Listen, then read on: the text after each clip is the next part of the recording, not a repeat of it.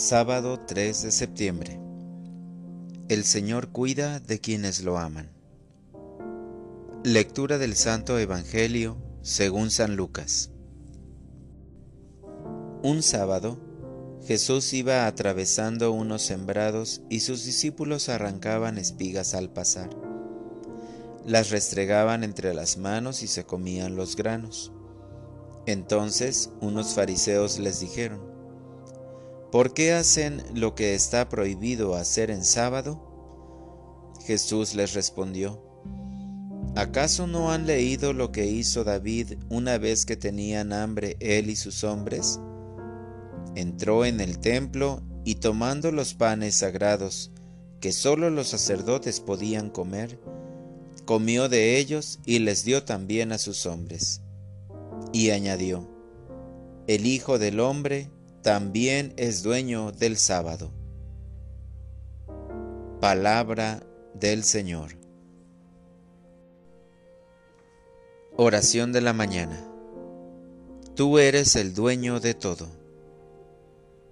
mi Dios y mi todo, que estás sobre todas las cosas, porque eres el que ha dispuesto todo y nadie puede cambiar ni una coma de tus palabras.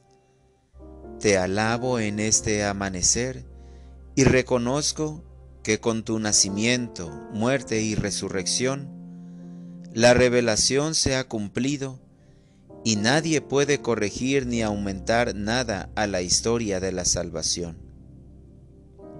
Tú eres el único que puede decir, se ha dicho, pero yo les digo porque eres Dios. Sin embargo, ninguno de nosotros somos dueños de la vida, de las personas, de los preceptos divinos. Te pido nos des conciencia y coherencia como católicos para entenderlo y vivirlo.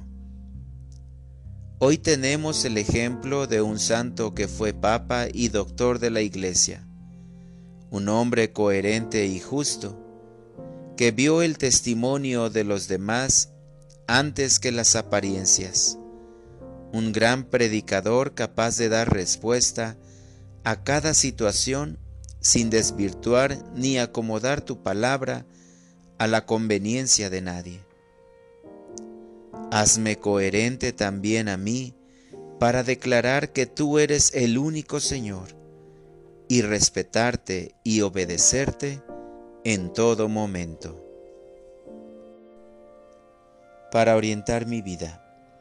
Como católico quiero comprometerme a estudiar la Santa Biblia y el Catecismo de la Iglesia Católica, para conocer los preceptos de aquel que es dueño de todo, y no caer en ninguna tentación o idea equivocada, con la que esté faltándote a mi dueño y Señor. Gracias Señor por confirmarme que tú eres dueño del sábado, dueño de mi vida y de todo lo que existe, porque me has hecho administrador. Gracias por ayudarme a reflexionar en la generosidad que me falta y en la importancia de obedecerte y no dejarme confundir por otras voces. Amén.